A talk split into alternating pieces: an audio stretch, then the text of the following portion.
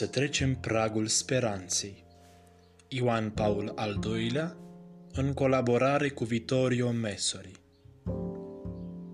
A fost odată comunismul. Se pare că Dumnezeu tace. Tăcerea lui Dumnezeu, despre care s-a vorbit și se mai vorbește, dar în realitate el nu încetează să acționeze. Așa spun cei care, în succesiunea vicisitudinilor omenești, disting realizarea planului enigmatic al providenței. Mărginindu-ne doar la evenimentele recente, sanctitatea voastră v-ați exprimat în repetate rânduri convingerea, îmi amintesc bună oară, cuvintele rostite în țările baltice, cu prilejul primei dumneavoastră vizite în teritorii ex-sovietice – în toamna lui 1993. În prăbușirea marxismului ateu se poate observa degetul lui Dumnezeu. Deseori, vorbind despre colapsul comunismului, după 70 de ani ai unei puteri ce părea să aibă secole întregi înaintea sa, ați făcut aluzie la un mister, ba chiar la un miracol. Hristos spune, Tatăl meu lucrează până în clipa de față. Lucrez și eu. La ce anume se referă aceste cuvinte? Unirea cu Tatăl, Fiul și Duhul Sfânt este elementul constitutiv esențial al vieții veșnice. Iar viața veșnică aceasta este. Să te cunoască pe tine singurul Dumnezeu adevărat și pe Isus Hristos pe care l-ai trimis. Când însă Isus vorbește despre Tatăl care lucrează până în clipa de față, nu înțelege să se refere nemijlocit la eternitate. Vorbește despre faptul că Dumnezeu lucrează în lume.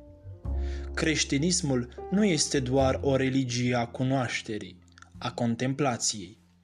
E o religie a acțiunii lui Dumnezeu și a acțiunii omului.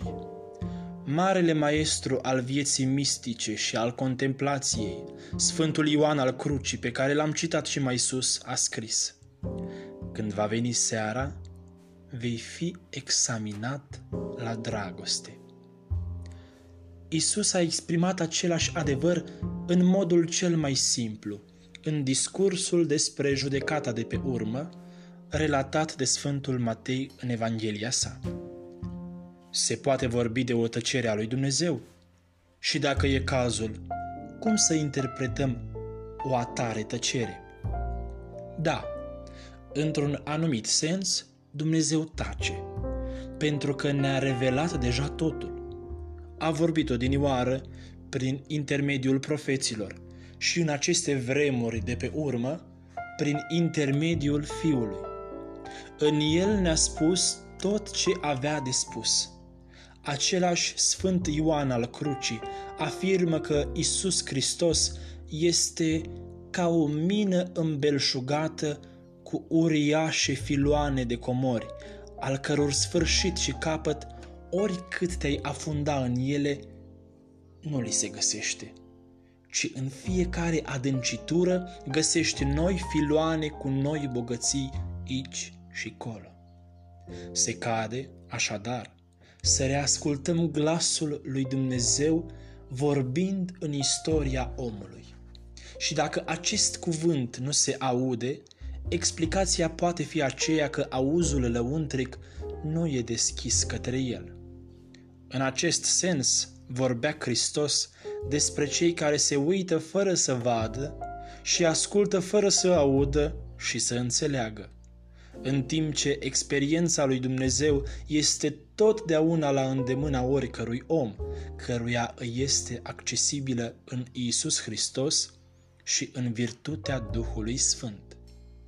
Azi, în ciuda aparențelor, sunt mulți cei ce găsesc calea pentru a-L experia pe Dumnezeul care lucrează.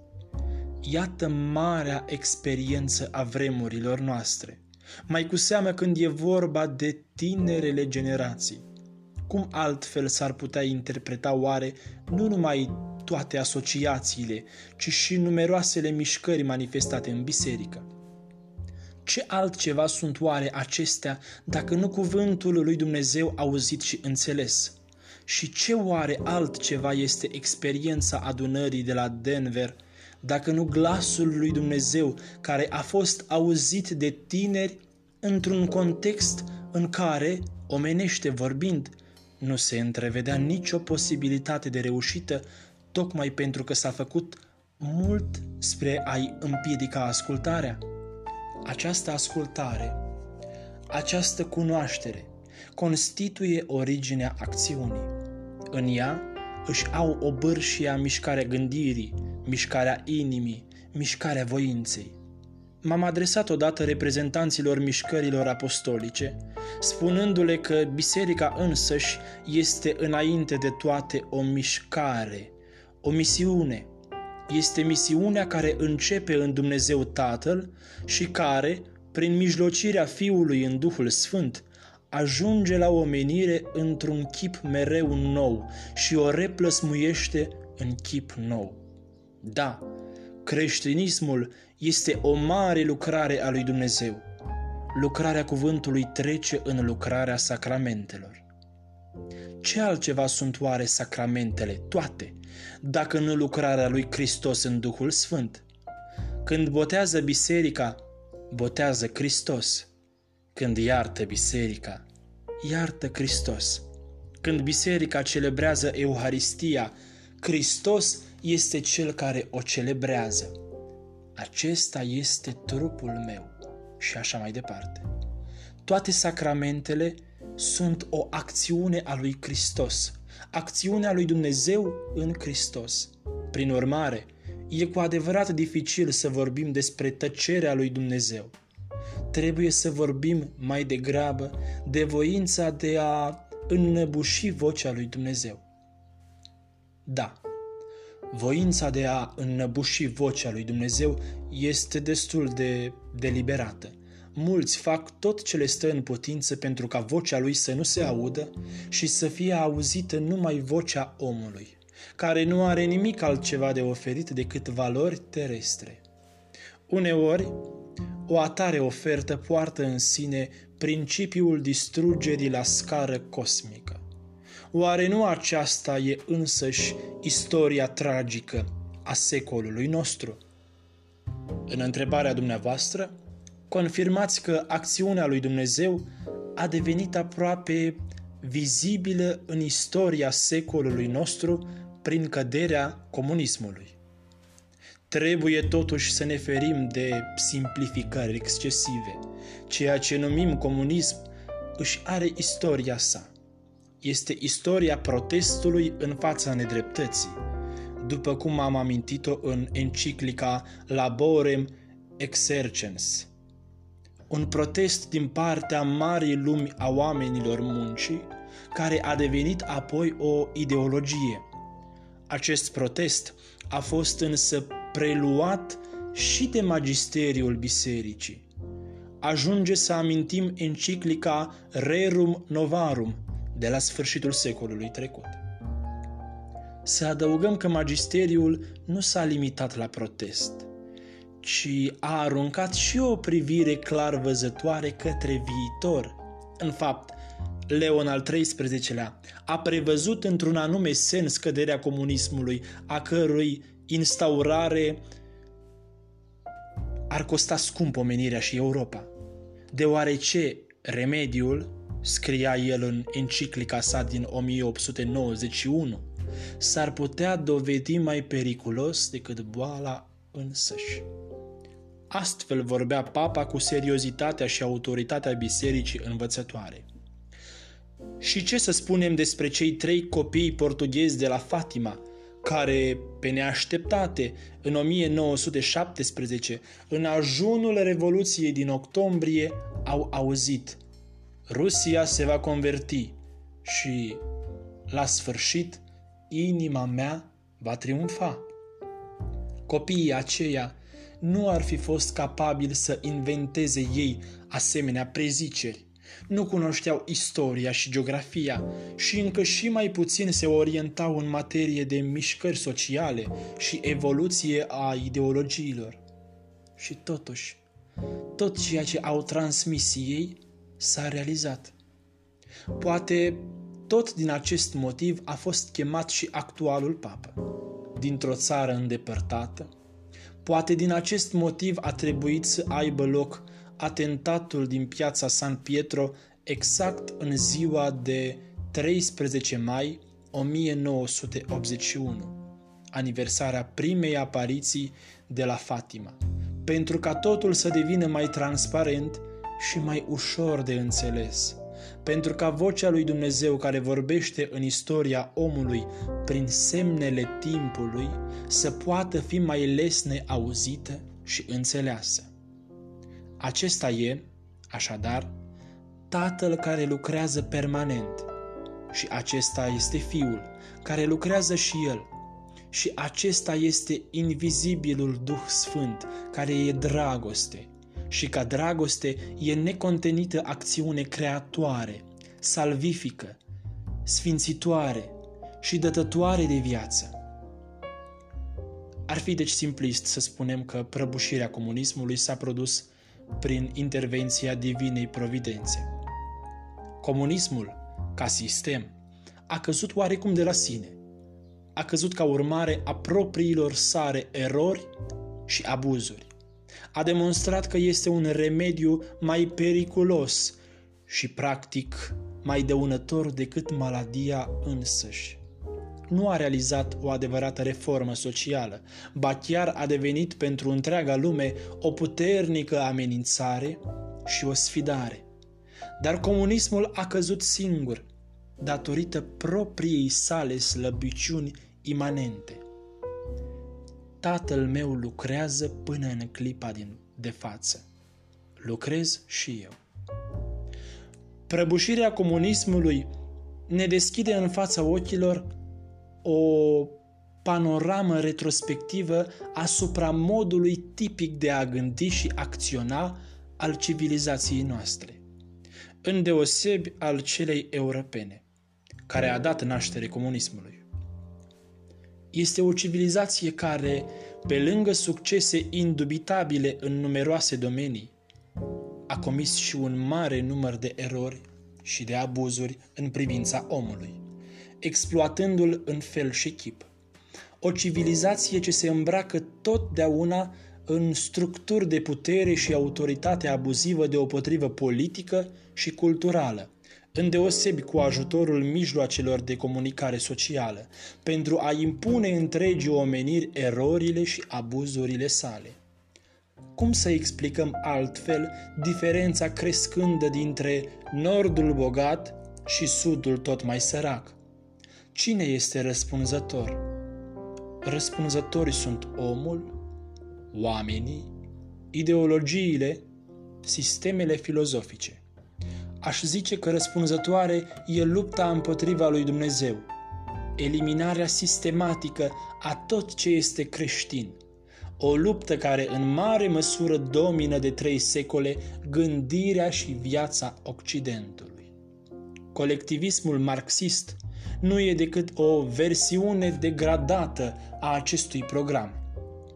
Se poate spune că acest program își dezvăluie astăzi întreaga periculozitate și, simultan, întreaga slăbiciune. Dumnezeu, în schimb, este fidel legământului său. L-a făcut cu omenirea în Isus Hristos. Nu-l mai poate rupe de vreme ce a hotărât odată pentru totdeauna că destinul omului e viața veșnică și împărăția cerurilor. Oare omul va ceda iubirii lui Dumnezeu? Oare își va recunoaște tragica eroare? Oare prințul tenebrelor, părintele minciunii, care îi acuză necontenit pe fiii oamenilor, așa cum îl acuza cândva pe Iov, va ceda? Probabil nu va ceda. Dar s-ar putea ca argumentele lui să se debiliteze. Poate că omenirea va deveni treptat mai cumpătată. Își va destupa iarăși urechile ca să asculte cuvântul prin care Dumnezeu i-a spus omului totul. Și dacă va proceda așa, nu va fi nimic umilitor. Omul poate învăța din propriile greșeli și omenirea poate proceda așa, lăsându-se condusă de Dumnezeu de-a lungul drumurilor întortocheate ale istoriei sale. Dumnezeu nu încetează a lucra. Lucrarea sa esențială va rămâne pururea, crucea și învierea lui Hristos. Iată cuvântul definitiv al adevărului și al dragostei. Iată și nesecatul izvor al acțiunii lui Dumnezeu în sacramente, precum și în celelalte căi doar lui cunoscute. Este o acțiune care trece prin inima omului și prin istoria umanității. Pentru școala Neamțu, Daniel Bahnea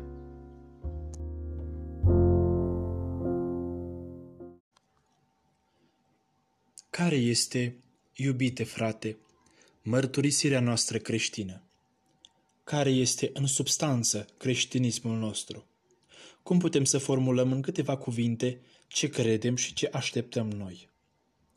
Așa a iubit Dumnezeu lumea, încât și pe Fiul Său cel unul născut l-a dat, ca tot cel ce crede întru El să nu piară, ci să aibă viață veșnică. Aceasta este cea mai înaltă, cea mai precisă, cea mai cuprinzătoare judecată asupra înțelesului venirii lui Isus Hristos în lume și asupra Evangheliei pe care o slujim. Singur Sfântul Ioan Evanghelistul putea să se comenteze pe sine și să mai adauge ceva. Iubiților, să ne iubim unul pe altul, pentru că dragostea este de la Dumnezeu. Și oricine iubește este născut din Dumnezeu și cunoaște pe Dumnezeu. Cel ce nu iubește n-a cunoscut pe Dumnezeu, căci Dumnezeu este iubire. Într-o aceasta s-a arătat dragostea lui Dumnezeu către noi, că pe Fiul Său cel unul născut l-a trimis Dumnezeu în lume, ca prin el viață să avem. În aceasta este dragostea. Nu fiindcă noi am iubit pe Dumnezeu, ci fiindcă El ne-a iubit pe noi și a trimis pe Fiul Său jertfă de ispășire pentru păcatele noastre. De câte ori te-ai întâlnit cu aceste stihuri? De câte ori atent, pe jumătate atent sau cu gândul aiurea, cu glas tare sau un gând, ai citit aceste cuvinte ale Sfântului Ioan Evanghelistul. Întoarce-te la ele, în fiecare zi și în fiecare ceas. Aici este începutul. Aici este izvorul și tot temeiul priceperii noastre creștine. Dumnezeu este iubire. Cel ce nu iubește n-a cunoscut pe Dumnezeu. Cine a putut să ajungă până aici încât să simtă, să înțeleagă, să-și mărturisească cum că Dumnezeu este iubire, acela începe să înțeleagă venirea lui Isus Hristos în lume. Opera iubirii lui Dumnezeu este lumea aceasta. Opera a iubirii lui este întruparea Fiului celui veșnic și Sfânta Evanghelie. Cine nu știe că Dumnezeu este iubire, cine se întreabă unde este El, ce face, cât este de la El până la noi, acela se uită la caravana magilor porniți spre Betleem ca un copil de clasele primare, la niște formule dintr-un tratat de Einstein. Iisus Hristos s-a deșertat pe sine, chip de rob luând, făcându-se asemenea oamenilor, și la înfățișare dovedindu-se ca un om. S-a smerit pe sine, ascultător făcându-se până la moarte și încă moarte pe cruce. Dar de ce era nevoie de pogorârea, de întruparea, de umilința și de moartea Fiului lui Dumnezeu? Pentru ce îl trimitea în lume iubirea cea eternă? Iată inexpugnabilul și înfricoșatul răspuns pe care ni-l dă tot Sfântul Ioan Evanghelistul și teologul. Pentru aceasta s-a arătat Fiul lui Dumnezeu, ca să sfărâme lucrările diavolului. Aceasta este a doua condiție capitală care stă dătătoare de lumină sau aducătoare de întuneric, după sufletul fiecăruia, la pragul înțelegerii operii Mântuitorului. Cine știe din inima lui că Dumnezeu este iubire, a început să înțeleagă jertfa lui Isus Hristos. Cine, din experiența cu abisurile sale sufletești și cu abisurile acestei vieți, a descifrat existența și viclenia și ura împotriva noastră a îngerului apostat, acela a înțeles Evanghelia, a înțeles spaima demonilor și biruința lui Isus Hristos. Îmi vei răspunde, poate, fiindcă nu te-am văzut niciodată în ochi și n-am vorbit împreună niciodată. Ce pietre de moară pui în spinarea mea? Răzvrătirea lui Lucifer, căderea îngerilor, simbolica dramă petrecută sub naramzii paradisului. Cum vrei să nu mă înconvoi de șale când mă încarci atât de greu? Iubite frate, n-ai nicio grijă și mergi înainte. Cel ce a înviat din morți, Hristos adevăratul, Dumnezeul nostru, ne-a ușurat povara aceasta pentru vecii vecilor. Rostind către vrășmașii săi și către contrazicătorii noștri. Voi aveți pe diavolul de tată și țineți să faceți poftele tatălui vostru. El de la început a fost omorător de oameni și într-o adevăr nu a stat, pentru că nu este adevăr întrânsul. Când grăiește minciuna, grăiește dintr-o ale sale, căci este mincinos și tatăl minciunii. Ai meditat vreodată ispita de pe muntele Carantania? Ți-ai dat vreodată silința să-ți închipuiești pe prințul întunericului, apropiindu-se de divinul postitor cu cele trei ispite? Întâi, ca un biet drumeț hămesit de foame.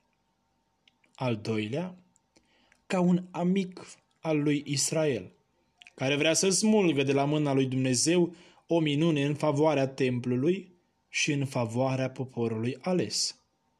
Al treilea, în sfârșit, pe față, ca trufașul Lucifer, ca vasalul trădător, ca uzurpatorul tronului acestui Ev. Ce cititor atent! Ce cuget amic meditării și singurătății, ce gânditor dezrobit de subjugul modei, al prejudecăților raționaliste, al minciunii filozofice convenționale. Nu s-a simțit înfiorat și uluit în fața acestui grandios episod evanghelic. Lucifer infernalul, îngerul apostat, sluga necredincioasă se apropie.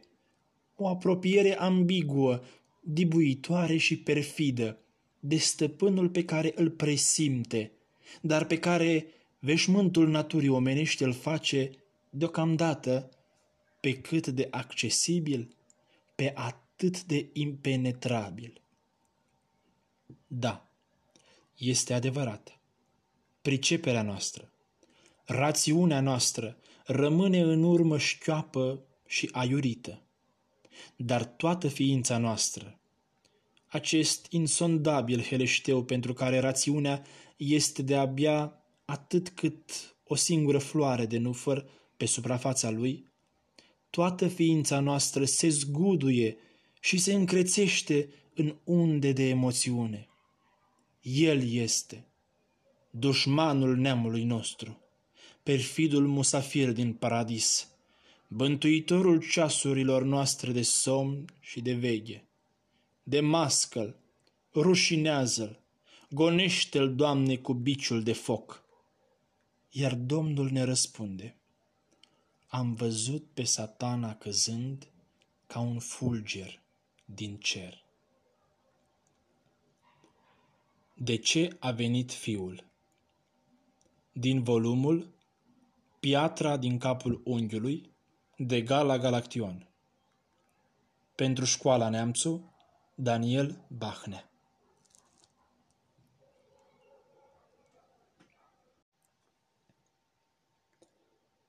Se fereau de dânsul ca de ducă-se pe pustii. Cum dădea ușa cafenelei de perete, o luau care încotro, unde vedeau și unde nimereau. Ce? Glumă era să-i ții piept?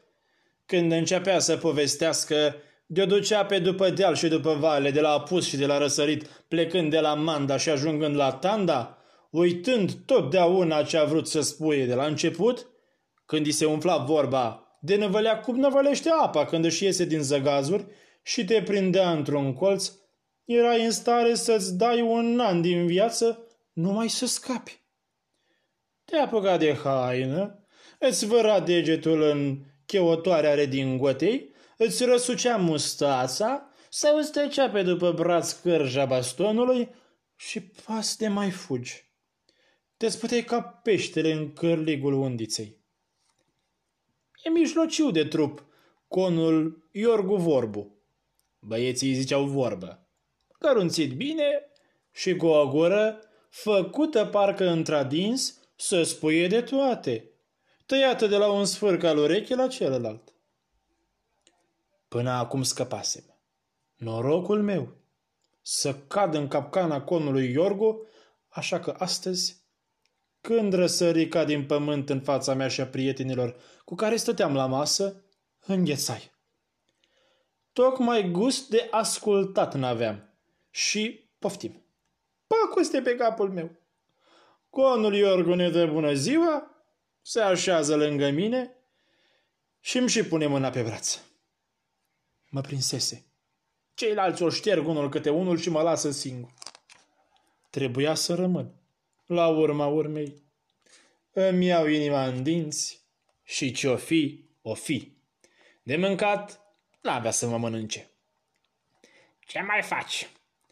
Bine, coane, Iorgule. Vară, vară, asta nu mai e toamnă. Vară, da. De la 88, așa toamnă n-am mai văzut. Ai văzut? Cum să văd? Doar cu mult mai tânăr ca dumneata. Așa-i. La 88, uite, ți-o minte ca acum. Venisem de la țară, dar mai întâi mă oprisem la Corabia, că aveam un proces.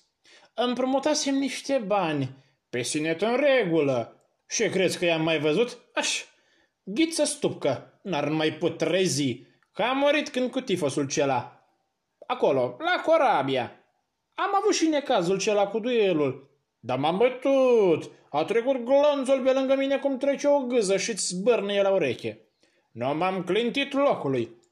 La urma urmei, ce-i viața? Cum ziceam, ți-o minte ca acum. Venisem de la țară, că aveam treabă și aici, în București. Eu nu trecea lună să nu mă abat prin București. Îi vezi pe unii, nu, că nu ăstim. Îi vezi ca o bandă să cumpere lumea de pe lume și nu se îndură să ia un abonament. Și ce-i scump? Știi cât costă? Nu știu. Nimică toată, domnule. Eu îl înnoiesc anual. Îmi place Bucureștiul. Iacă, stau acum de 10 ani, neclintit, în el și tot nou nouț mi se pare.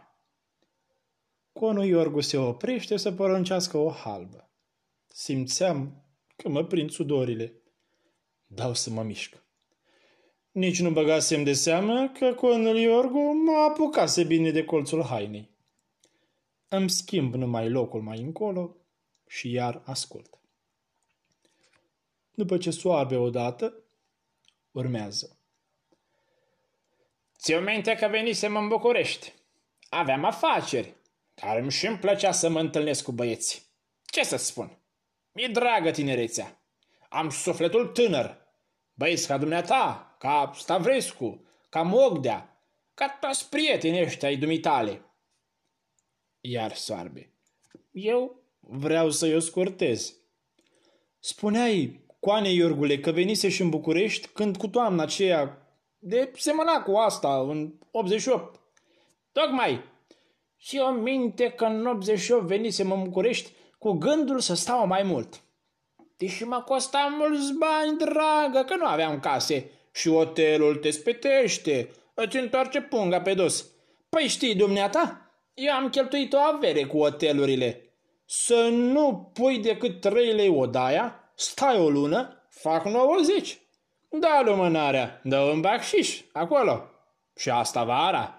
Dar iarna, iarna te sărăcește. Mi-aduc aminte că la hotelul lui Pavel, nu mai este acum, era în colț, la Sfântul Gheorghe. Acum e o dugheană pe locul cela.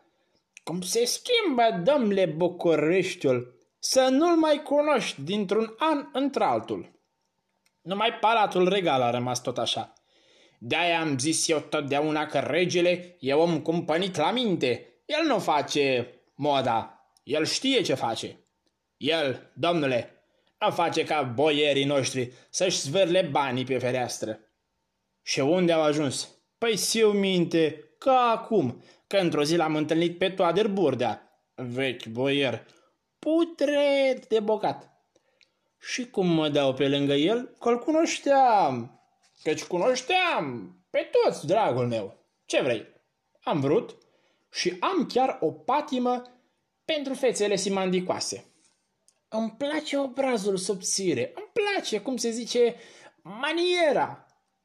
Așa, de-al de ăla, sau de-al de ălalt, care când îți vorbește, te stupește. Cum se zice în Moldova, dă-ia... Conul Iorgu iar soarbe din bere. Mie vine să mor. Mă uit.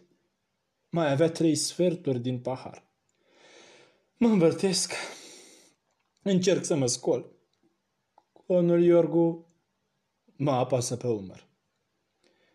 Apoi se agață de lanțul ceasornicului meu, îl ia între, între degete, ca și cum voia să-l privească și îl uită în mână.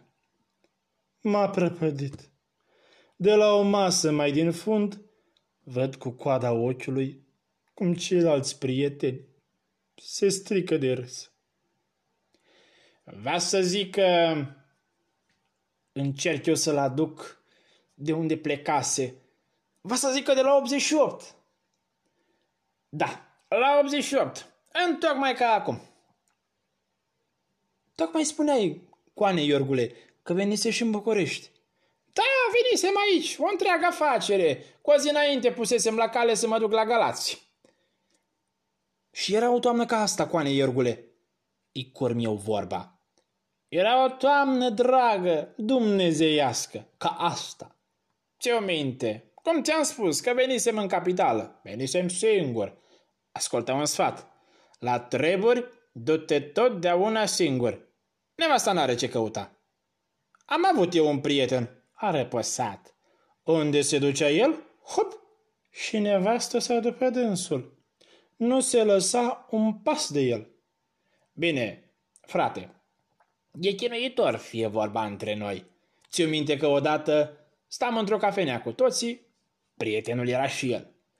Deodată îl văd că îngălbenește și se schimbă la față. Hmm, ce ciudată! Fire și fire. Mie în viața mea nu o să mă crezi. Nu mi-a venit niciodată rău. Leșinuri, slăbiciuni, amețeli. ce sunt astea? Eu habar n-am. Am stomac tare, mănânc bine, dorm cât șapte. Conul Iorgu iar ia paharul să bea. Eu însă simt că-mi vine leșin tocmai acum, când vorbise despre boale. Mi se pare că se învârtește cafeneaua cu mine. N-am nici putere să încep ce vreau să spun, nici puterea să mă scol. Mărișca povestie de domnului Iorgu mă amețise ca și cum m-aș fi învârtit locului. Da, sunt sănătos tu, începe iar conul Iorgu. A fost o vreme când trânteam patru, nu bătrân, deși am încărunțit. Tata, Ehe, a trăit 73 de ani. Mama 88. așa e, îngân eu ca prin vis. În 88... În 88 mama trăia? A murit în 90? Tata se sfârșise cu mult înainte. Să vezi, mă rog, ți-o minte aceste din urmă cuvinte ale conului Iorgu le înnăbușe un sunet asurzitor de trăsuri, de tropote de cai și în urmă țipătul străbătător al goarnei de foc. Treceau pompierii. Conul Iorgu se oprește o clipă, mi lasă lanțul de la ceas de care iarăși mă apucase și întoarce capul să privească și el. Chelnerul ne aduce vestea. Foc mare în Buzești! Ce? strigă conul Iorgu și sare în picioare. Îmbuzești, o fi pe lângă mine. Și, ca scos din minți, se repede din cafenea afară. Mă las istovit pe canapea. A uitat să îmi plătească, îmi spune îngrijat chelnerul. Lasă, domnule, ai zic eu, n-ați doi lei, oprește halba și ți ia restul pentru vestea ce ai adus. Și mi-a adus și un pahar cu apă rece. Închei după o clipă, ștergându-mă cu batista pe frunte de sudoare. Ați ascultat povestea Pisălogul de Emil Gârleanu. Lectura pentru Școala Neamțu Daniel Bahnea Mișu Ștepopescu vrea să divorțeze. Lung prilej de vorbe și de ipoteze. Unii spun că Mișu singur e de vină, că la ei în casă n-a fost zisenină, că nu poate nimeni să-i mai intre în voie și a avut un norocul de a găsit pe Zoe, care era de toate de când l-a luat, că Desigur, alta nu l-ar fi răbdat nici măcar o lună. Însă biata fată este bunătatea personificată, că înainte Zoe, până nu-l luase, a respins partide mult mai serioase. George Atanasiu, eh, când era flăcău, Goldman de la Credit, Guță Popândău, angrosist de vinuri, o partidă rară. Și cu care Mișu nici nu se compară, toți cu situație și destul de bine. Refuzați de dânsa ca să ia pe cine. Că săraca Zoe când l-a cunoscut era fără slujbă și dator vândut. Că de atunci încoace ea zadarnic speră că el n-are în casă nici o manieră, nu respectă seara orele de masă, rare ori cu leafa nimerește acasă, frecventează cele mai de jos localuri și se ține noaptea numai de scandaluri. Ah, dar mai e un lucru mai fenomenal. Mișu, Ște, Popescu, este imoral. Parcă ea nu știe că de acum un an dumnealui se ține cu Madame Verlan caricatură, un chibrit, o aia cu piciorul mare și cu un păr cât claia, o mahala joaică, afectată, rea. De se miră lumea. Ce-a găsit la ea? Alții spun că totuși nu-i devină el, că din contră Mișu, e un sus model, însă ea, popeasca, este o ingrată, că ar fi stat și acum tot nemăritată dacă din păcate nu s-ar fi găsit o neghiob ca Mișu, un îmbrobodit, că a luat-o tocmai de pe la vas lui, unde se dusese la un văr de-a lui care avea la dâns și casă cu chirie, că vorbea adesea la bucătărie, mai cu seamă ziua când trecea la masă, că Duduca Zoe scutura prin casă și nu zice nimeni că era bigotă, însă franțuzește nu știa o iotă. Că, găsind odată niște cărți franceze, a rugat pe Mișu să o inițieze. Promitea fetița. Tot așa mereu, azi o sărutare, mâine mai știu eu, ba cu franțuzească, ba cu scuturatul, până când la urmă am culcat băiatul. Toate astea însă, la un loc de notă, că a luat-o goală, fără nici o dotă. Trei perechi de case, știe Dumnezeu, trei perechi de mofturi, nu o spun numai eu. Întrebați pe, pe, pe Lambro, pe Madame Palade, o persoană în vârstă, foarte cum se cade, și pe toată lumea care o cunoștea, că a luat-o numai cu ce-a fost pe ea. El putea desigur altfel să se însoare, dar în loc să-i fie recunoscătoare, să-l respecte în casă și să-l menajeze, Dumnea ei din contră, ține să dicteze. Mișu nu e liber nici măcar un pas. Toată lumea vede că l-a dus de nas. Dar în schimb, firește, ea, de la început, fără nicio jenă, a făcut ce a vrut. Seara, când o cauți, pleacă la cocoane. Ziua se ocupă numai cu romane, iar bucătăreasa că au schimbat femeia, are tot pe mână, până și cheia de la magazie și de la dulap. Care va să zică și-a făcut de cap?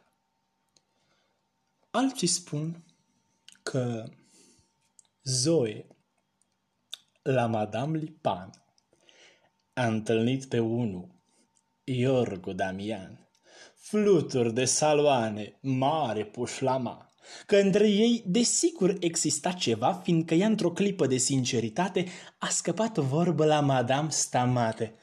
Ah, mașer, ce nobil și distins băiet! Iar Madame Stamate n-a ținut secret și e destul să afle câteva persoane. Tot atunci se vede una din cucoane, i-a făcut pe semne lui o anonimă, unde îi scălise de atât. Cu stimă. Și îi scria acolo, spun din auzite, că Madame Popescu prea se compromite. Dar el n-a citit-o, nefiind francată, și a trecut și asta. În sfârșit, odată, trebuind să plece Mișu la vas lui pentru niște case, un amic de-al lui, unul de la bancă, l-a pornit cu sila să ia trenul numai până la Chitila și să stea acolo tocmai timpul strict ca să-i poată prinde în flagrant delict.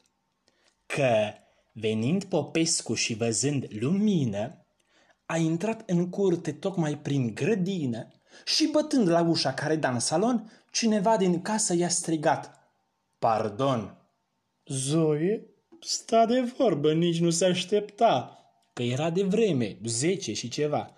Și crezând că-i mâța sau vreun alt ecou, când văzu că-i Mișu, a rămas tablou. El păru deodată foarte încântat. Mă iertați, le zise, că v-am deranjat. Puse apoi paltonul peste geamantan și venind cu încetul către Damian care sta să plece, zise Bună seara! Damian atunci s-a făcut ca ceara. Nu mai stați de vorbă. Poate că ți-e somn. Te grăbești cam tare, mult stimate domn. Și zicând acestea pe o voce calmă, vrut să-l ia de guler și să-i dea o palmă. Domnule Popescu, nene, stai un pic. Pe parola noastră, că n-a fost nimic. Damian, săracul, nu știa ce zice, dar găsind la urmă un moment propice și văzu, când văzu că treaba tot mai rău se încurcă, a fugit. Iar soții se certară furcă. Ea lua cu bine, nu-l scotea din dragă socotind că astfel va putea să o dreagă. Dar la urma urmei, ca să-l deie gata, a început să facă ea pe supărata, că odinioară l-a iubit un pic, dar nu-l cunoscuse chiar așa mojic. Și întorcând o clipă capul îndărât, i-a strigat din ușă. Te-ai prostit de tot! Toate astea, însă, n-au niciun temei că nu știe nimeni ce a fost între ei. Vineri, toată lumea a putut să-i vadă amândoi alături, braț la braț, pe stradă. Ei, și știți aseară, după ce a stat ploaia, ce a aflat tânțica de la Procopoaia când s-a dus să-i ceară un model de șorț? Că Madame Popescu nu mai dă divorț. Ați ascultat În jurul unui divorț de George Topârceanu.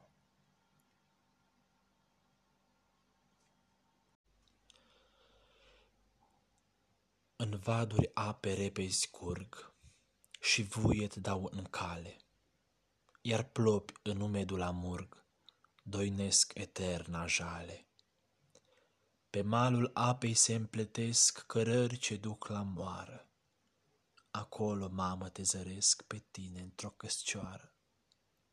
Tu torci, pe vatra veche ard, pognind din vreme în vreme, trei vreascori rupte dintr-un gard, iar flacăra lor geme.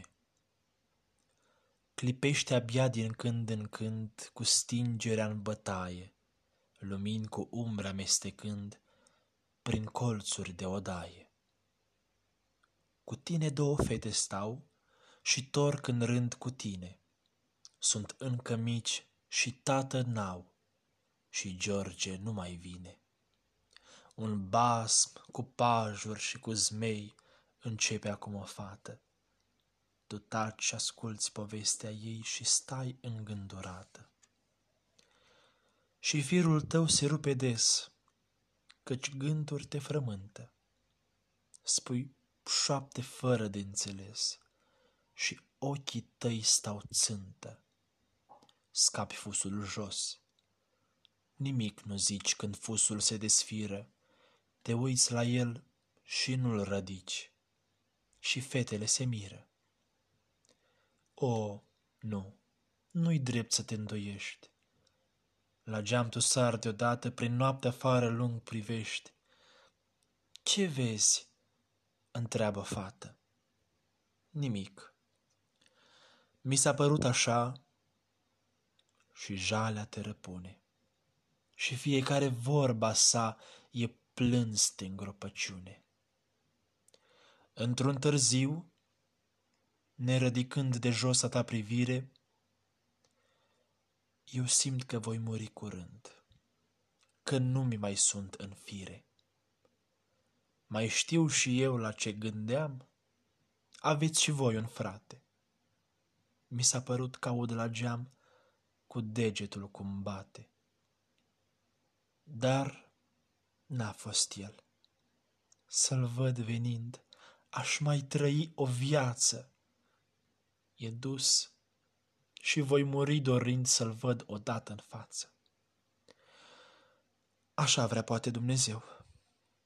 Așa mi-e datul sorții, să n-am eu pe băiatul meu la cap în ceasul morții. Afară-i vânt și e înnorat și noaptea e târzie. Copilele ți s-au culcat. Tu, inimă pustie. Stai tot la vatră încet plângând. E dus și nu mai vine. Și adormi târziu cu mine în gând ca să visezi de mine. Ați ascultat poezia Mama de George Coșbuc Cine are părinți pe pământ nu în gând. Mai aude și în somn ochii lumii plângând. Că am fost, că n-am fost, ori că suntem cu minți, astăzi, îmbătrânind, ne e dor de părinți. Ce părinți? Niște oameni ce nu mai au loc de atâția copii și de atât nenoroc niște cruci încă vii, respirând tot mai greu, sunt părinții aceștia ce oftează mereu. Ce părinți? Niște oameni acolo și ei, care știu dureros ce e suta de lei. De sunt tineri sau nu după actele lor, nu contează deloc. Ei albiră de dor să le fie copilul cu o treaptă mai domn, câtă muncă în plus și ce chin, cât nesomn. Chiar acum când scriu ca și când aș urla, eu îi știu și îi simt pătimind undeva. Ne amintim și de ei după lungi săptămâni, fii bătrâni ce suntem, cu părinții bătrâni. Dacă lemne și-au luat, dacă oasele-i dor, dacă nu au murit triști în casele lor între ei și copii e o prăsilă de câini și e umbra de plumb a prea zilnicei pâini. Cine are părinți, pe pământ, nu în gând, mai aude și în somn ochii lumii plângând, că din toate ce sunt cel mai greu e să fii nu copil de părinți, ci părinte de fii. Ochii lumii plângând, lacrimi multe s-au plâns, însă pentru potop încă nu-i de ajuns. Mai avem noi părinți? Mai audând și copii? pe pământul de cruci, numai om să nu fii. Mai așteaptă și acum semne de la strămoși sau scrisori de la fi, cum că ar fi norocoși. Și, ca niște stafii, ies arare la porți despre noi povestind, ca de moșilor morți. Cine are părinți, încă nu e pierdut. Cine are părinți, are încă trecut.